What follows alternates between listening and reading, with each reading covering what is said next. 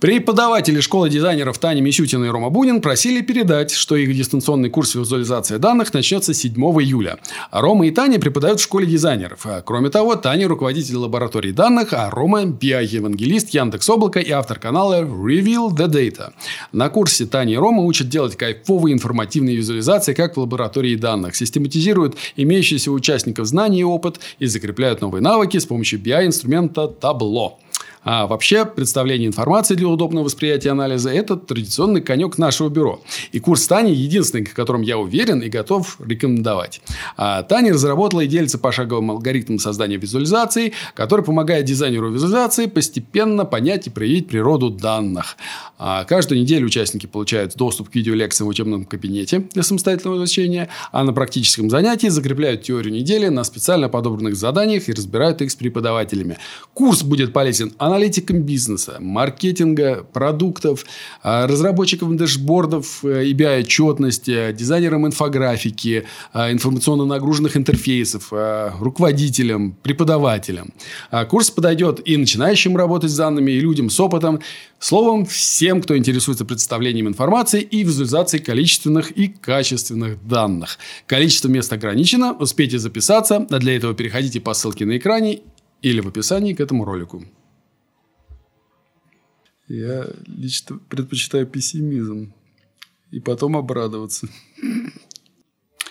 Много людей. Почему закрывается Коворкафе?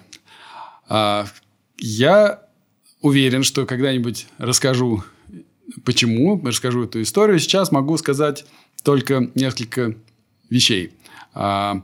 Скажем так, я как человек, который всегда ценил место и привязан к нему, и место, вещь, артефакт, да, то есть, которая есть история. Естественно, это моя особенность, и для меня Коворкафе очень важное место. Вот. Но, тем не менее, случился некое судьбоносное событие, к которому мы решили отнестись не просто как к какому-то злому року, да, а к некой новой возможности и, соответственно, судьбу эту оседлать. Какие-то подробности, если появятся, мы о них обязательно расскажем.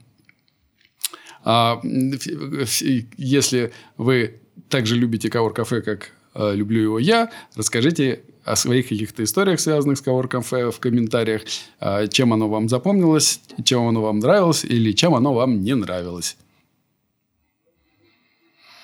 Люси, здравствуйте. Здравствуйте. Как объяснять людям, что бы я изменил в макете в лучшую сторону? Или почему здесь все супер? Как вы и другие делаете? Видите что-то и «О, нет, здесь синяя полоска не к месту, потому что они продают булочки, а шрифт должен быть больше, ведь это слайд-сайт для слепых, а вот эта фотография хорошая, она сразу располагает к себе зрителя своим солнечным светом». Я так не умею. Я вижу макеты, и они мне или не нравятся, или нет. Или я сделаю что-то с ними молча, очень сложно объяснить словами через рот «почему». Я не хочу говорить, как клиент красиво-некрасиво, что-то не то. Возьмем не самые простые примеры, афиши последнего «Аватара», Джона Уика и последнего из нас. Мне совсем не нравится «Аватар», зачем они в шаре и смотрят в разные стороны, остальные вроде ок. Как бы вы рассказали про эти афиши, почему они хорошие или нет, как научиться это делать. Давайте попробуем по порядку. Начнем с «Аватара». У «Аватара» я бы сказал такой среднестатистический добротный голливудский постер, в котором все предсказуемо, понятно, обосновано. И, в общем-то, никаких вопросов здесь особо нет. Почему люди в шаре находятся, это на самом деле никакой... Здесь есть на самом деле две причины. Потому что на любом постере есть как бы вещь, которую нужно показать. Первая вещь, которую нужно обычно показать на постере, это персонажи. Правильно? И это как бы есть, как бы персонажи есть на практически, там, не знаю, 100% киношек, в которых важен вообще главный герой и вообще герои и сюжет. Вот. Хотя есть какие-то, наверное, значительные исключения.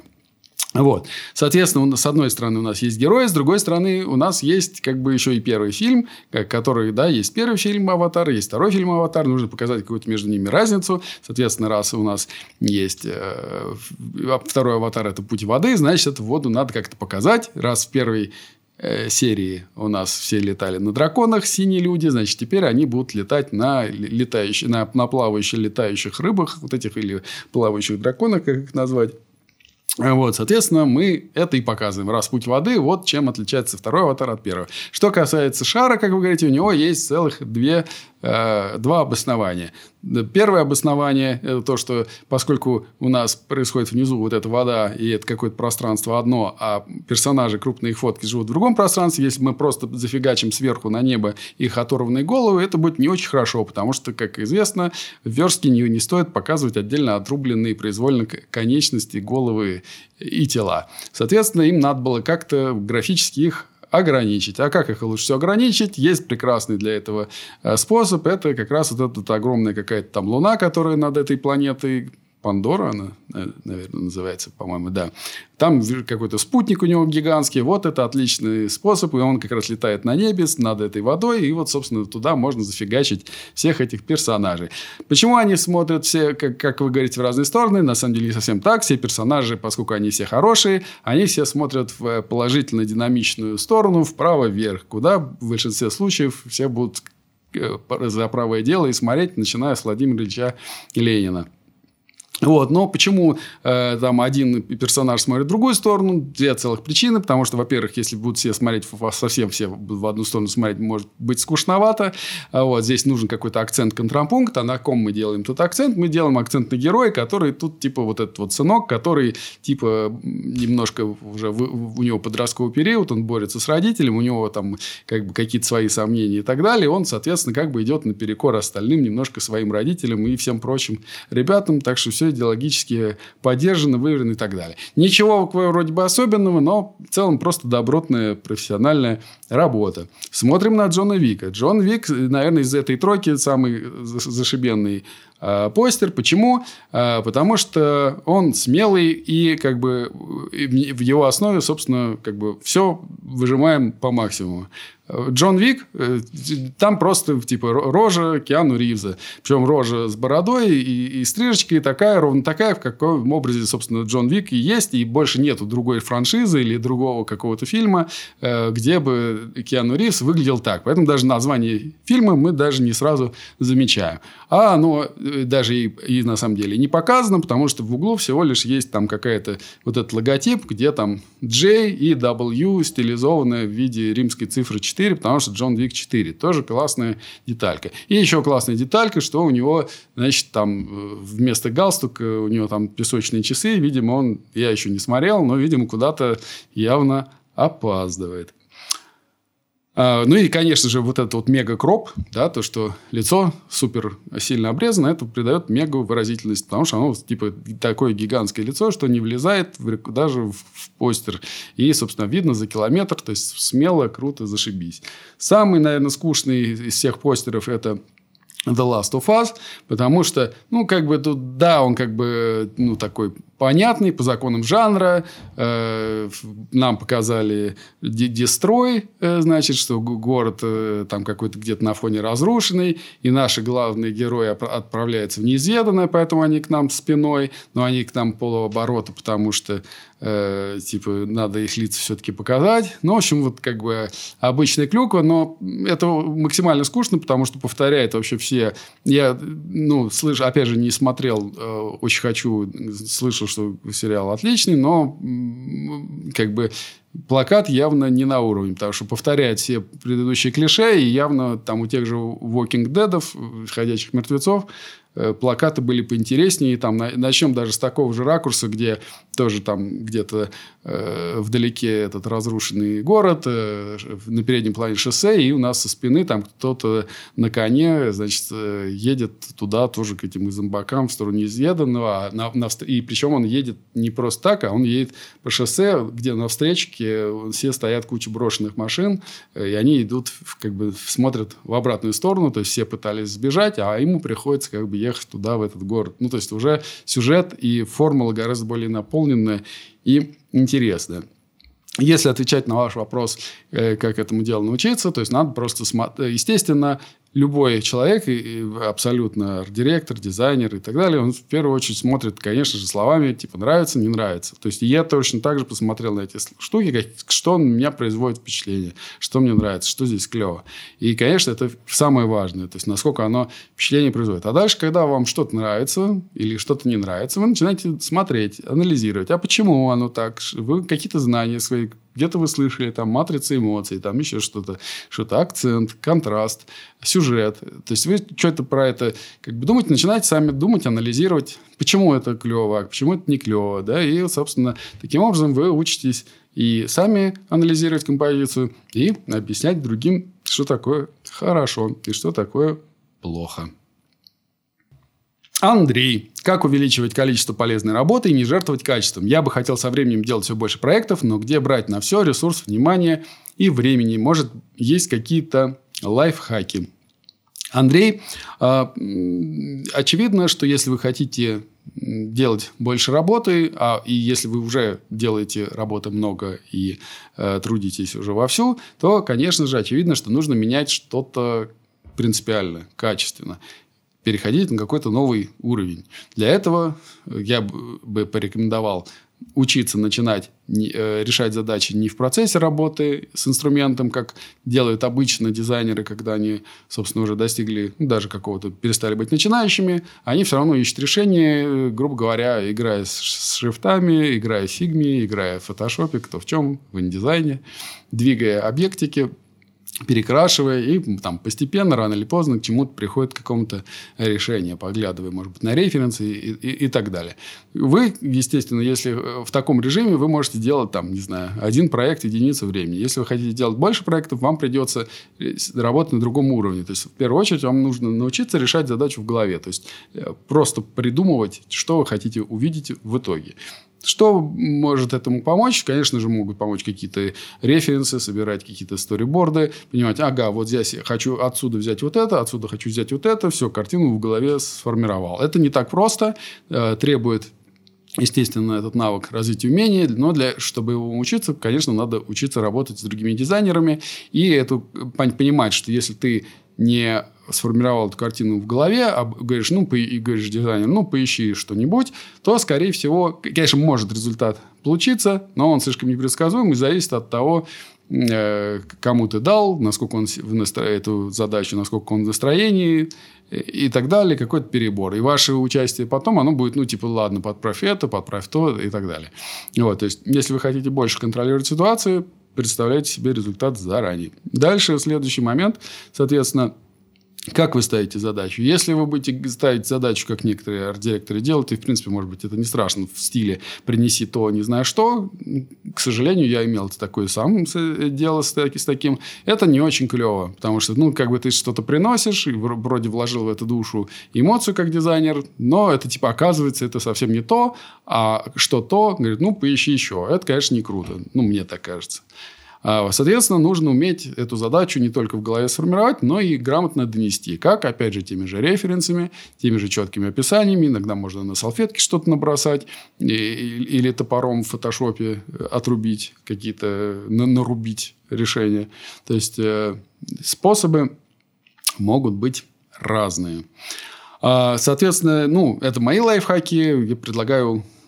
уважаемым зрителям тоже предложить свои лайфхаки для Степы, для Андрея, для того, чтобы, собственно, научиться делать больше полезной работы. А теперь у нас Степа.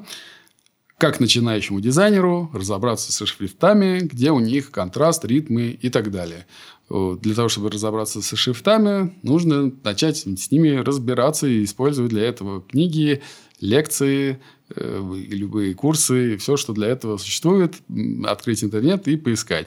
Естественно, я всегда рекомендую в такой ситуации начинать с книги Гордона, потому что там объясняются азы абсолютно, которых зачастую дизайнерам не хватает, просто понимать, из чего буква состоит и почему у нее вот так вот можно загнуть конец, а вот так загнуть конец у нее нельзя, то есть, наверное, можно, но это будет выглядеть, скажем так, слишком креативно. Если такая задача, то окей, но это сомнительно, может быть.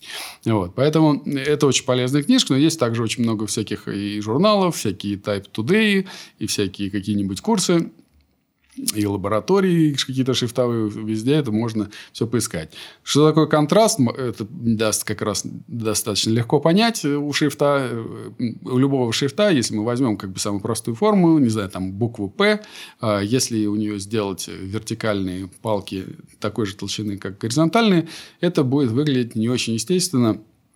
То есть, она будет казаться глазу из-за силы тяжести, которую мы воспринимаем, что верхняя перекладинка слишком толстая. Соответственно, есть такое понятие, как компенсация. И, как правило, у всех шрифтов, и в силу еще со времен каллиграфии, вертикальные и горизонтальные штрихи имеют разную толщину. Вертикальные толстые, горизонтальные тонкие. И, соответственно...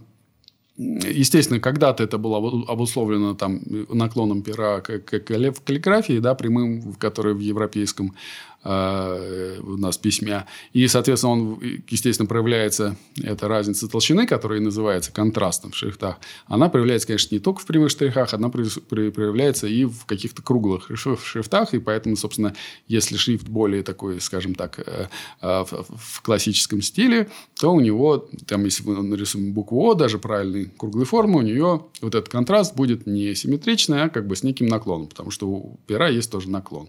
Вот, соответственно, тем не менее, вот эта физическая основа инструмента, наклон пера, она имеет, собственно, и значение и графическое, да, которое я объяснил. То есть, этот контраст компенсирует в наших глазах вот эту вот разницу. И, соответственно, мы привыкли этот контраст видеть. Естественно, в разных шрифтах он может быть разным. То есть, бывают контрастные шрифты, у которых, типа, условно говоря, очень толстые вертикальные шрифты и очень тонкие горизонтальные штрихи. Извините, да. И бывают, соответственно, те неконтрастные, у которых почти одинаковая толщина у штрихов, например. То есть, бывают, как правило, тонкие шрифты неконтрастные, они выглядят как будто бы их нарисовали какой-то одной ручкой постоянной вот, толщины. Хотя все равно какой-то контраст у них есть. Вот. А, еще бывает обратный контраст. Это когда все наоборот. Когда горизонтальные толще, чем вертикальные. Это тоже такой модный несколько лет назад был ход. И сейчас до сих пор в ходу. Что такое ритмы? Ну, с ритмами обычно, наверное, имеется в виду, грубо говоря, некий биток, который возникает, визуальный биток, который возникает от, собственно, вот этого мельтешения вертикальных палочек в разных буквах, которые могут стоять, во-первых, ближе дальше друг от друга, и они могут иметь разную, то есть, какие-то буквы более узкие, какие-то более широкие, и в каких-то шрифтах эта разница более заметна, в каких-то менее заметна. Собственно, вот этот вот рисунок, который создается этими и штрихами, грубо говоря, насколько они явны, это и есть, грубо говоря, ритм шрифта. Он зависит и от расстояния между буквами, и от рисунка буквы, и от всего такого. Ну, а продолжение, так сказать, в огромном количестве литературы, лекций и всего прочего, которые можно в наше время получить. А приз за самый интересный вопрос я хочу вручить Люси и в качестве приза предложить скидку, персональную скидку 40% на лекции Миши Нозика, типографика и верстка. Люси, если вы хотите получить свой приз, пожалуйста, напишите меня по адресу на экране или в описании к этому ролику. А всех остальных я призываю подписываться на канал, поставив при этом колокольчик. И, естественно, поставить лайки ролику за работу всей нашей команды. Вот. А также, естественно, поделиться своим мнением в комментариях по поводу того, с чем вы согласны и не согласны. То есть, дизайнер, сделай мне, пожалуйста, удобный сайт. Ты ценен для мира только тем, что ты можешь этому миру дать. Делаете вид, что это как бы в мире клиента, но на самом деле это в вашем дизайнерском мире. Я тоже не сразу стал арт-директором, который меня бы самого устраивал. Чем черт не шутит, может, потом мы вообще будем все заходить в какую-то капсулу, говорить, куда нам надо, и она нас сама довезет без всяких пересадок.